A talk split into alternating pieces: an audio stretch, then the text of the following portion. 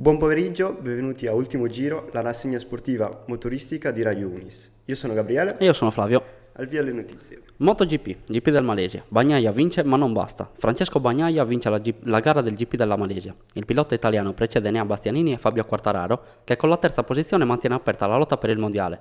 Finiscono i sogni di gloria di Alessio Spargarò, decimo al traguardo.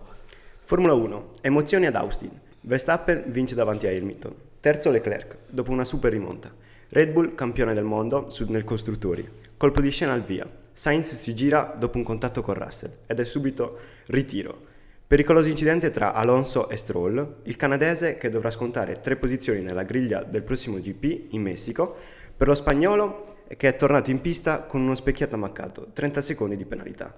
La retrocessione in 15 posizioni.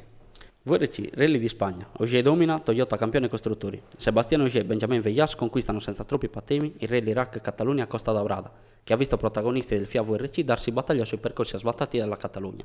In Spagna la Toyota festeggia anche la conquista del mondiale costruttori e il suo equipaggio non ha praticamente sbagliato nulla, cominciando al venerdì a prendere le misure rivali per poi saltare in testa nella giornata di sabato e gestire la situazione domenica mattina nelle ultime quattro prove speciali, concludendo con un vantaggio complessivo di 16 secondi e 5 decimi. Il francese, assieme a Veillas, trionfa davanti alla Hyundai di Neville. Rovanper invece si accontenta del podio davanti a Tanak, Sordo ed Evans.